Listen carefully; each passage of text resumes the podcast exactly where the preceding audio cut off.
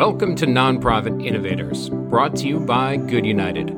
This podcast celebrates new and innovative nonprofit successes, the faces behind them, and elevates those winning ideas so that we can learn more from them. Regardless of your role or the size of your nonprofit, we believe you'll find something valuable in this podcast. To learn more about this topic, visit us at goodunited.io Enjoy the episode.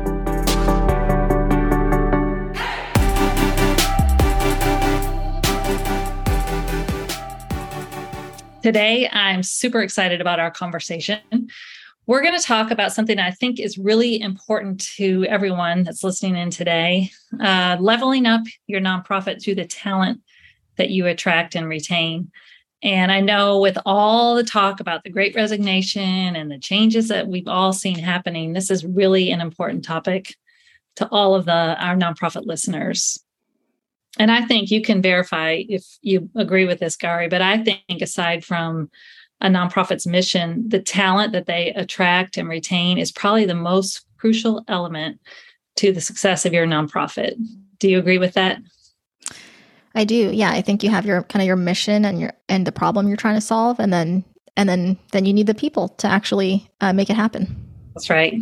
And this makes me think uh, back through my years of leadership, all my good hires and my bad hires, and I think all of us always go back to those bad hires, like, oh my gosh, what did I see in them? How did I let that happen? Um, so we all have to admit we have bad hires, but I think we should really focus on the good hires uh, what made them great, you know, how we found them, and what did we see in them that we knew they would be such uh, positive contributors to our organization. So I think everyone has those stories in the back of their mind. But I'm excited to talk to you, Gary, because I know from your work at Instrumental, which you'll tell us about in a second, um, you can share what you've learned from the 2000 nonprofits that you're currently working with. And I think you have seen which ones are succeeding, in fundraising and probably have some observations about what makes them different in the way they manage their people and their staff. So we're going to dig deep. What's it take to identify, to find, to nurture, to train the workforce that's really going to help nonprofits, you know, embrace the future of fundraising. Uh, we we all have to admit the world has changed in the ways that individuals engage and support the causes they really care and love. And so, do we have the right people in place to embrace that in our nonprofits? So that's kind of the premise. That's what we're going to talk about.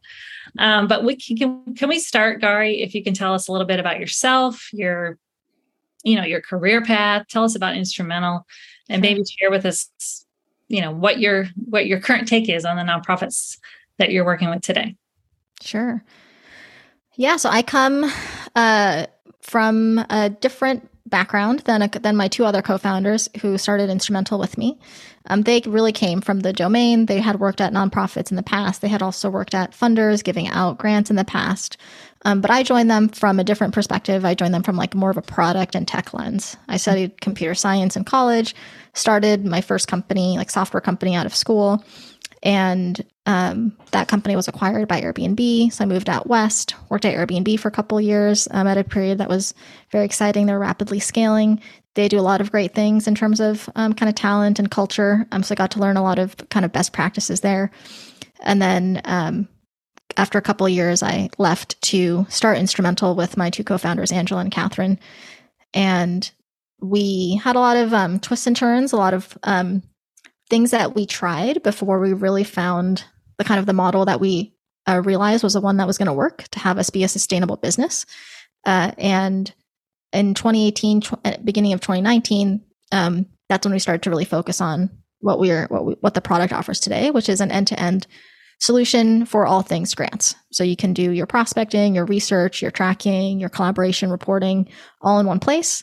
Uh, we overall just make the grants process much more enjoyable and, and less stressful. Um, and from my perspective, it's been really rewarding to bring a lot of the kind of customer and product obsession that I saw in places like Airbnb and like the kind of for profit tech world to the nonprofit tech world.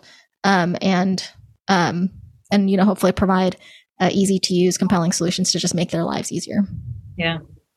That's interesting because we've had different career paths. So yeah. I went from nonprofit to a technology company. You went from technology to a nonprofit, which is really intriguing to me. So, why did you even think about taking your skills, your experience? How did you think about? Why did you think about applying that to the nonprofit space? It was really because I got connected initially to Angela and Kat. Um, they they um, came from the space. They had identified a problem uh, that they f- had, like a pain point that they had felt themselves. Um, and I knew Angela personally. She was my girlfriend then. She's now my wife. And so I had this uh, natural incentive in the beginning to kind of help out um, since it was their first time doing a tech company. And the more and more that I helped them, the more that I realized that this was a really great uh, place for me to apply kind of my skills and, and learnings, um, just because I felt like the um, the grant space in particular in the nonprofit tech landscape was like particularly i felt like underserved um, just based on like the other kind of tools and, and solutions that i saw out there that's really interesting i mean because we know technology is you know it's just such a critical part of building you know nonprofit sustainability be more efficient um, you know, and I'm sure nonprofits come to you at all varying levels of where they're at in the technology adoption stage. Do you see uh, do you still do you see a broad variance still, or do you see most nonprofits are really embracing technology? What do you think? I I would say it's uh it's still pretty broad, but it has changed over the years because we've been doing this now for a few years, and I feel like when we were just getting started, uh, the idea of like tracking your grants, especially on like a digital platform, was like a little bit less uh, familiar. We had like more people that we would talk to that were like, my grant calendar, like look behind me, this is where it is, like phys- in physical space or like on my desk, on like my whiteboard. And, um, and now I feel like that's less common where people are like more like so like they're using spreadsheets at, le- at the very least like on their computer and, and they're more um, excited about kind of using a, a, tool but there's still there's still tons of people that i think are um, haven't gotten there yet but i just see like I, I, do see that trend moving in that direction. Do you see um, so obviously grants you know is part of their fundraising portfolio so i'm sure whatever they're doing in the grant side of the house is not necessarily that dramatically different from the rest of their fundraising. Do you see um, different types of challenges based on where they're at in this adoption of technology or thinking, um, you know, towards the future of fundraising? Do you see different challenges, or are they still the same type of challenges? I would say that, you know, I think overall it's like the challenges are probably pretty sim- similar. Um, okay. You know, I think some for some people, it's um, just an individual comfort with technology. Um, you might have been in the nonprofit space for a long time, not having used a ton of it, and now all of a sudden there's like a ton of different tools for you to use, and you know, different people have different varying levels of um, excitement and comfort, like of of how much they want to um, how much they want to kind of move in that direction. Um, and then I think there's also um, just from like an organizational standpoint just like a different different levels of emphasis on like how much that's important to the organization how much they're like thinking about retaining institutional knowledge how much they like see that like long-term perspective versus how much they're just like into like kind of more of a short-term approach to how they want to spend their dollars. Right. Is it a, a quick fix for today or are they building right. you know a sustainable future? Well you said it, one thing you said was really interesting. It depends on the individual. So have you seen um, from the companies that you work with or nonprofits you're familiar with um, more effort put on bringing existing staff, you know, pulling them in into the now and the future, or do you see them leaving and then having the opportunity to find new staff that you can hire to that skill set? What do you see more of? Yeah, I see. I think my perspective, right, because I'm kind of look, I'm not in the organizations, right? I'm, I'm getting like kind of this window yeah. through like kind of introduction calls and um, kind of customer success type of calls. Um, we see more of the perspective of like, okay, the, the the organization is like trying to invest in training people, training their staff on like using new technology, trying to work smarter, not harder. Um, so it certainly could be uh, the, the, kind of the latter, but from my perspective, it seems more like the former. Mm-hmm. Well, and I think there's something there. Um, I I came from a large nonprofit, and we work with nonprofits of all sizes, and I do think there's incredible talent uh, of dedicated people that have been with organizations for years or been in the nonprofit field for years. So you don't want to just instantly get rid of that expertise and that you know the rich experience they have um, but you do have to make sure that they're embracing you know the new systems or the new technology that is necessary to take your fundraising forward. Um, what do you think? Have you seen any really successful training programs? Is it just making them do it? Like get in there and do it? Or do you think you need something a little bit more formal to really make people feel comfortable um, you know with the, the, technology or the systems that a nonprofit has? I think it, it's really about like connecting their role and responsibilities to like the needs of the organization uh, like foremost right? Like that's why everyone's working in the nonprofit space it's really about making that impact. Um, and i think great leaders really can tie their like individual um, individual folks at the organization to that um, and, and and make that kind of compelling story. I, there are certainly a lot of training programs out there. I think also every software vendor um, that sells into this space is like is familiar with the idea of needing to like build training into the way that they offer their services. So for example, like one thing that we do is we offer a onboarding call for every single every single person.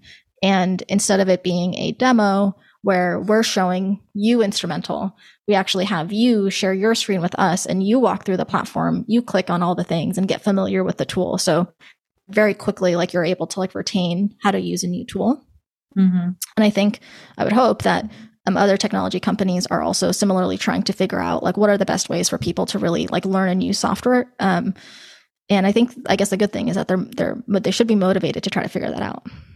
Yeah, I think there's a level of motivation is one, but I do think that um, we all all of us who have been around for a while have to have a little humility um, and you know put ourselves through those trainings for technology if you're not familiar with a particular system or um, you know social media platform or something really immerse yourself in it so you fully understand it. We can't just assume that we're rolling out a new system everybody needs to learn it you know yeah. there, there, has to be a deeper and i think everyone has to admit you know where they're truly at and their adoption of it or understanding of it and immerse themselves in it to become experts. That's yeah to me that's how you remain relevant in your role re- relevant in your you know career path um, trying to stay ahead of that. Yeah absolutely. Yeah. Okay so we talk about you know obviously helping our existing staff really embrace and understand you know the technology that you're building towards. What are your thoughts on um, building a workforce that is really looking to the future of fundraising? Where would you start if you were going to build a, a workforce that's going to take you to the future? Yeah, I, there's two things that come to mind here. One is um, kind of on topic with what we're talking about, just familiarity with technology, um, comfort uh, with that. So, um, like utilizing things that are have like newly kind of been available over the past um, decade, and and kind of building a fundraising strategy that is almost like native to the technology that exists now.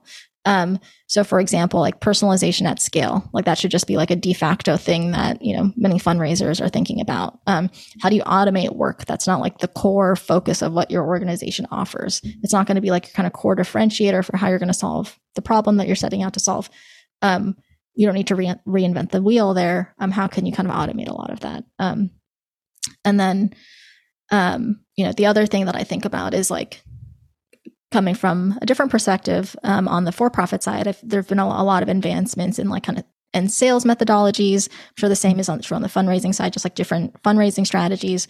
Um, and uh, you know if i were thinking about the future building a workforce that's looking to the future i'd want them to really be like levers um, those newest and greatest uh, methodologies there. So for example um, like on the sales side like one thing that that we do at instrumental that i um, that we try to bring to the nonprofits that we speak with speak to is like try to have an understanding of your kind of like your revenue formula right? Like and you can kind of break down the way that you generate revenue in a for-profit business or in a nonprofit organization into you know relatively simple formula. It could be something like new leads in your crm times the conversion rate to give you a, a donation times the amount times the frequency of giving right? Or for grants it could be like new applications submitted um, times your success rate times the amount that you ask.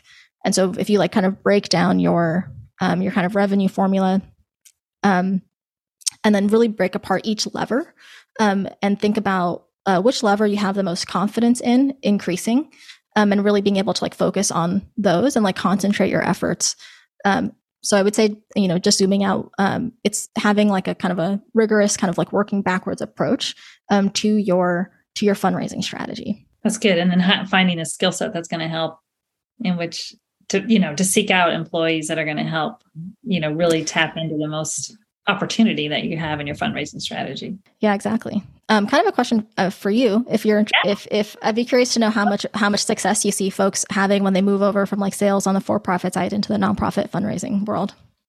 Um, it's interesting. I mean, I've seen both, and I think um, I think when people do come over from the for-profit side to the nonprofit, they're doing it because they care, really care about the cause, which is great. We want you know, obviously nonprofits want passionate people who care and understand what they are raising funds for, but um, there has to be um, an understanding that donors and supporters and even volunteers are different than just people that want to buy something or to sign up for something. You have to have more of an emotional connection. So you need people with uh, ability to, to sell, but also have empathy and understanding uh, from the constituent side and also translating um, the value in a different way. So we're not just going to sell you this because this car drives faster, but you have to sell a mission. So you really have to understand it, you know, the impact that a, an organization is making on the cause that you care about and be able to talk about that in a different way. You use all the sales techniques, but you do have to reframe it a little bit um, and it has a lot more meaning to it. It, it goes both ways. I also do see a lot of for uh, not for profit people that are you know going over to the sales side in the for profit companies, and I think that is a relatively um, natural transition too because you've had to sell your mission all this time and now you can now sell a product or a service or whatever. So there's definitely translation but it's going to take some time to really understand um, the product or the mission. It's you know a little bit different a little bit different. Yeah. I like to say that um, like um, something that I um, kind of bring up to, to organizations uh, kind of regularly is is basically just like there are you know hundreds of billions of dollars going out in philanthropic dollars and um, on the one hand it's like altruistic money um, you can kind of think about it as as as people kind of giving it away um, on the other hand you could kind of look at it that you know people are spending dollars to solve problems uh, that they're not going to like solve themselves. It's like to have like you know particular outcomes that they'd like to see.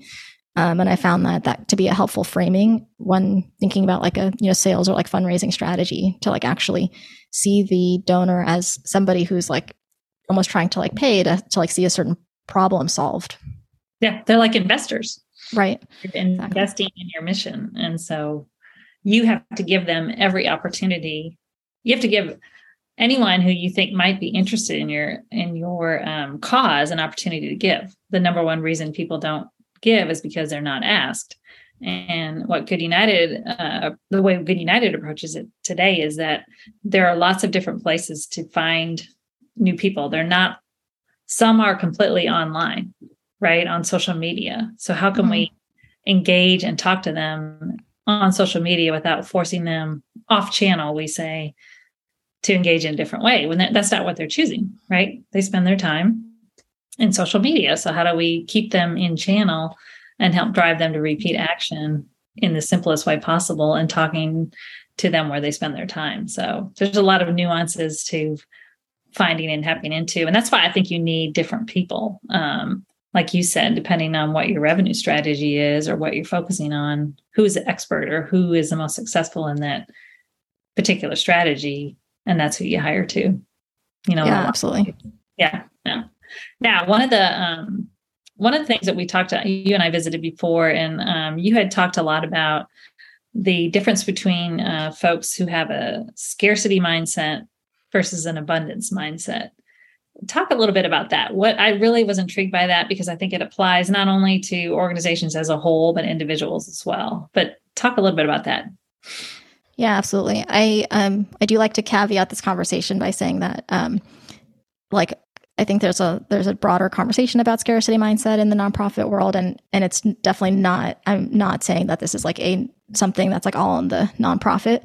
I feel like it's it sounds sometimes like uh, the whole like lean in movement for women, where there's a broad conversation about why why women even need to like lean in, um, and it's not all yeah. on the woman to need to do that. And I feel the same with with this world. It's not just nonprofits, it's funders, it's the whole system. Um, and the other thing, the other kind of disclaimer here is that um, you know all of my observations are really from the outside. Like I haven't worked directly at a nonprofit. Um, so, so um, I feel like I have observations to offer, but um, for anybody listening, just know that um, you know know that that that I come from a, a certain perspective.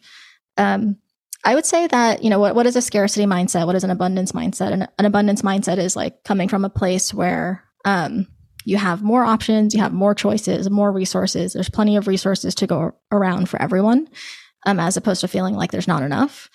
Um, and I feel like there are like kind of three from a mindset perspective. Um, if we're just kind of talking broadly, there are like three ways that I uh, like like think that an abundance mindset can show up at a at a nonprofit organization. I think the first is is realizing and feeling like you can create win-win situations. Um, like for example, with your fundraising, and and it actually goes back to what we were just talking about. Instead of having this idea of like convincing donors or like kind of being on this kind of imbalanced power dynamic with donors, reframing that to see that you're actually creating a win-win for them, you're actually solving a problem for them. They're not going to be the ones, you know, in the field actually solving the problem. You're actually um, enabling them to be able to do that. This also shows up in the for-profit world too. A lot of startups get started, and the first thing that they ask is like, "How do I go out there and like convince investors that we're like the next big thing?" Um, but in reality, you want to make sure that your organization is um, has a proven model that you've been able to like actually prove that model so that such that it's almost like a no-brainer for that investor or for that donor to actually um, invest in you or to, to, to donate to you i'd say the second uh, thing that i that it comes up is um, really focusing on your strengths focusing on your superpowers as opposed to um, your weaknesses or everything. Um, so really like concentrating your efforts. And I see that a lot in the nonprofit space. There's this great desire to like have so much impact. And then that's intention with, um, this, this, the, the reality that when you're getting started, you have to be able to kind of focus and get to a place where you can prove a model of sustainability. And, um, and and just like feel, just like understanding that you can't do everything so you want to focus on the things that you can do uniquely well and then also that um that you can show uh, success on quickly so that you can like build a positive flywheel um, so that such that you can like raise more funds and then invest in your in your organization so that so that you can build better programs so that you can raise more funds etc um, and then the third i would say is um, this is really this is pretty broad. There's a um, a value add instrumental that we talk about that's common in the in the bay area is the idea of being kind of like relentlessly resourceful um, this is certainly true with the nonprofits, like certainly also with startups. This idea of like trying to do more with less comes up, and I try to reframe that um, to working smarter and not harder. Um, being able to like look for opportunities, um, being resourceful, and just basically believing in your ability to like kind of reframe any problem and solve it. Those are really great. And coming from uh, someone who worked in a nonprofit for three decades, I, I totally agree with your those three points. It's not just about who has the most, the biggest budget. It's about how you are being the smartest with what you have. Um, I love that flywheel because that is, you know, testing small, showing proof, you know, and I think the, um, I loved your second point too, that focus is really, there's a lot of power in focus because it frees up time and energy around things that aren't going to have as big of an impact. Um, but I can testify it's very hard to do. But when you do it, it's really powerful. Mm-hmm. Uh, it allows people to to not necessarily say no, I'm not going to do that, but to to lower it on the priority list and really focus on the things that are going to have a bigger impact. And then I think um, what was your third point was about um, being resourceful generally, being having kind of a yeah. I think that's really important because there's a lot of opportunity uh, to be resourceful in the way you collaborate across departments, um, making sure that you're not in silos. So if you do have a potential project or an idea or a, a hypothesis you want to test, maybe you engage collaborators from other departments, um, which could mean either time or even budget that will allow you to get something to the point where you're testing it and proving it out. Um, you have to be resourceful. I think that I think those are all great. That's yeah, even maybe even outside the organization, there yeah. could be opportunities to like yeah amplify what you're trying to do yeah it's not always just about how, who has the biggest bu- budget has abundance it's using what you have in the most abundant way i guess so yeah. what's the mindset of scarcity yeah i think mindset of scarcity um, is like the inverse where um, and I and the way that I think it shows up often at, at a nonprofit organization is it really kind of starts from the beginning, um, and then I think abundance also can similarly start from the beginning. Um, but if you um, kind of come, if you, I think it really ends up coming down to like not having that focus in the beginning to define what your um, how to have a sustainable like model uh, both from a organizational standpoint in terms of delivering your programs and your and your with your fundraising strategy, but also from a talent perspective. Like from the beginning, um, if you are expecting uh, your talent, if you're thinking of your talent as expendable, if you're not kind of realizing the the value that you have there, um, if you're um, not realizing that you know at some point you're going to have to have a model of like sustainable compensation for people to want to stay at your organization. Um, that then continues to cascade. Uh, so, like for example, one thing that I have observed is that when an organization, when a person like is like looking at a new software tool, if if at the organization everyone is like underpaid and everyone has been hearing from the top that they have like no money, then of course when they're sitting in front trying to evaluate a tool, they know how much they're paid.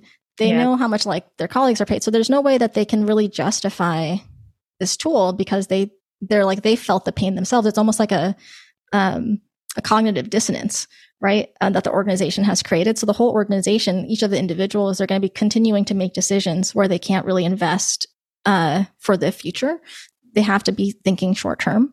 Um, uh, which I find it just ends up kind of cycling, and it's it's hard to stop that in the middle. But I do believe you can do that if you recognize that as a leader. Right.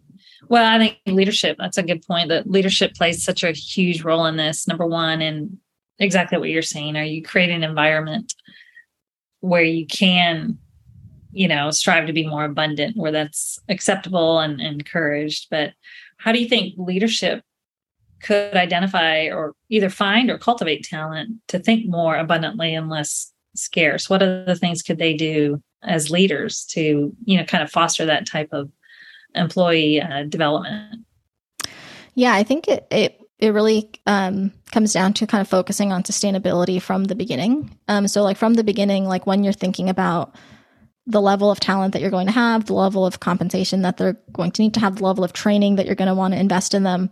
Like if you can't do that from day one, I think that's okay. That's like the reality of like starting getting something off the ground. Um, but you have to then be trying to model out the fastest way for you to get to that sustainable place where you can have that positive flywheel. Um, it, so I think that so I think that it, it needs to be like baked in to the way that you're designing the organization as a whole from ideally from the beginning, or if not, then it needs to kind of be baked in at a later point and would probably cause a lot of changes um, to how the organization is is functioning that's i think a particular pain point probably for a lot of listeners we have today is that they come from legacy organizations that have been around for a long time so it is really hard to make that kind of a pivot uh you know 50 years in 60 yeah. years in.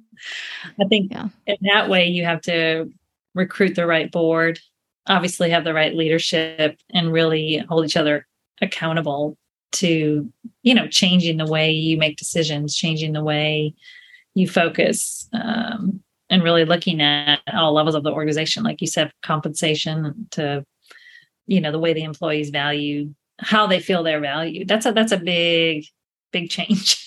Yeah. Some organizations.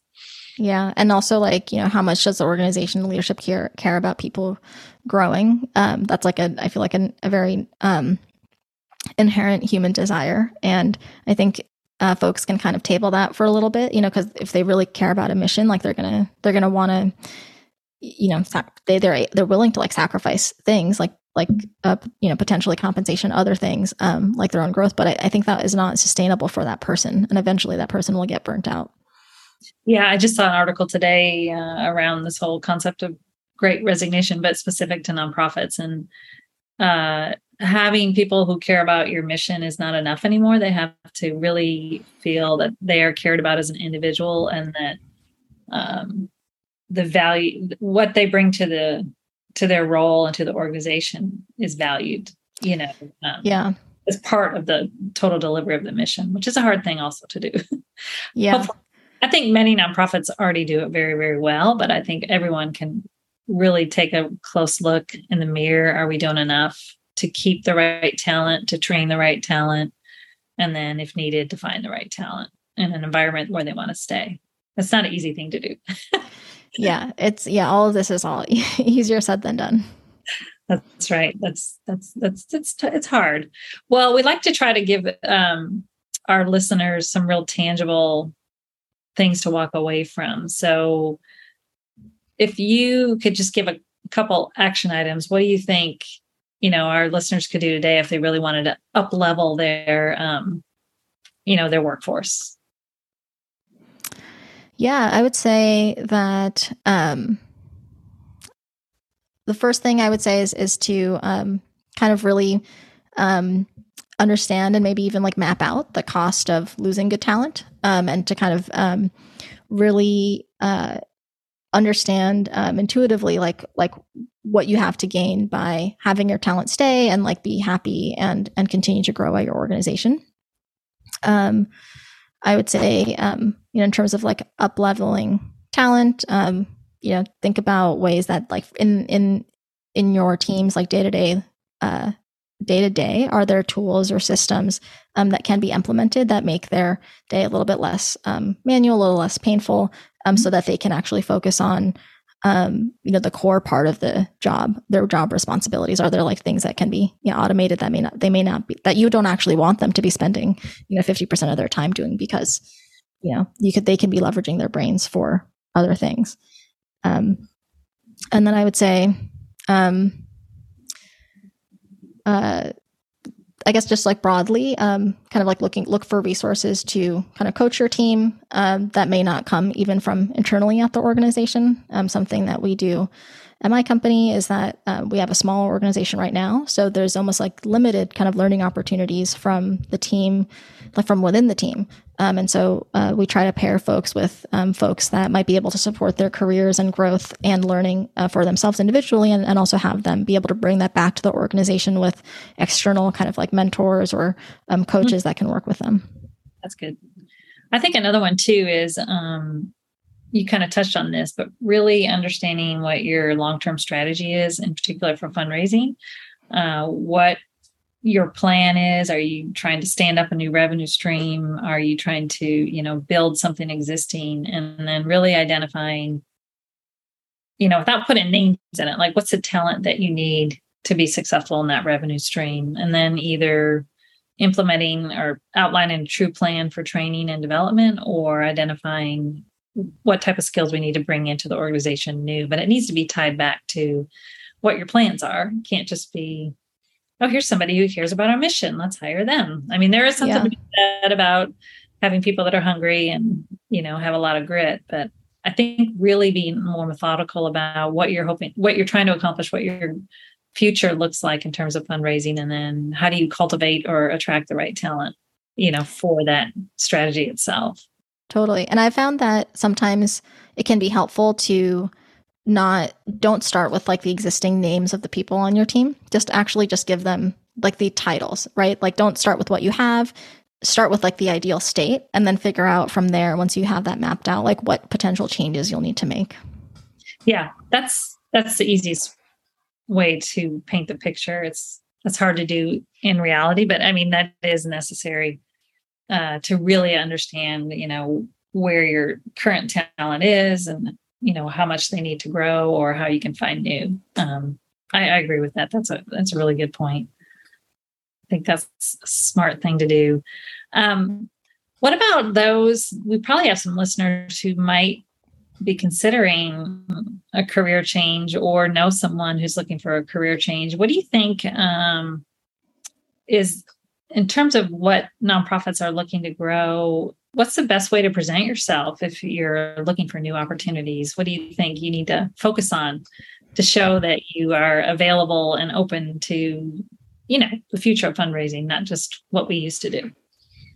Yeah, I think totally. I think the um there's like one thing that you can do that I think you'll set that will set you far apart from everybody else and it's to actually demonstrate value to your the the job the, you know the, the company that you're excited about or the organization that you're excited about as quickly as possible. For example if you're applying for a development role um, can you actually find five opportunities or five funders for that organization that if you were in that role you would actually think would be a great fit? And write out you know how you'd get in touch. Uh, what do you have to what are your kind of unique abilities to like break into new organizations and like and like what would you actually do to approach them or you know you can like see the organization's programs on their website. Um, what are like five things that you would do to uh, what are five ideas that you have to potentially increase the impact of those programs or maybe suggest a few ways to evaluate the impact of those programs? Um, so um, like actually being able to demonstrate value on that first interview or that first cover letter um, as opposed to having it be hypothetical like oh i can do this because i've done this in the past just show them what you have to offer. That's a great that's really good. And we had we had a um, an intern apply once and um, he made a video and he told which showed number one his abilities using technology because it's you know pretty high level. Um, i don't know just the way he produced it was really good. He used a lot of visuals in it graphics and stuff. So it already it was almost like he was showing uh, his capabilities you know before he even talked to anyone um, and it was awesome. just really a different way of presenting his talents but i love that if you went to an organization and told them already five foundations or five major donors or five people to recruit to an event. Right. Powerful. Yeah, then you're kind of like a no-brainer. Then then that person is you've like reduced the friction of that hiring manager to understand your value. Yeah. That's a great idea. Great. All right. Well, I know you wanted to share with the listeners a uh, a special code you have. I think you called it. You tell us what you wanted to share about Instrumentl? Yeah, so we have a 14 day free trial. Um, so if you're at all interested in in grants or um, kind of accelerating that process, you can check us out totally for free. You don't even have to put a credit card in. Um, you know, on the worst case scenario, you'll leave with a couple of grant opportunities and funders to pursue. Best case scenario, you'll realize how this can save you a ton of time um, and overall accelerate your process. Um, you can go to www.instrumentl.com forward slash r forward slash NP innovators and I, and I can send that link to you. Um, and instrumentl is spelled instrument and then the letter L.com. And then if you do go through that 14 day trial and you decide it's a fit for you, um, we have a, a, coupon code that you can use to get $50 off your monthly or annual subscription. It's Good United 50. And um, if you're not ready to go after grants, uh, if you go to our blog, instrumentl.com forward slash blog, we have tons of free resources, webinars uh, that we host on almost like a weekly basis at, at, this point, where we're just trying to make the best uh, in class information about institutional fundraising totally for free um, and, and put it out there. That's great. I hope a lot of people take advantage of that. Well, thank you so much for joining us, Gary. It's been I love the perspective of you coming from a technology to a nonprofit. Um, fresh ideas and and thank you for sharing your observations from all your work with nonprofits. We really appreciate your time today. This has been Nonprofit Innovators, a podcast from Good United on a mission to democratize the nonprofit supporter experience check out our blog, chock full of ideas like these and others for the future of fundraising at goodunited.io. My name is Mark Cross, Sales Director here at Good United. You can follow me or our host, Maria Clark, on LinkedIn. Thanks for checking us out.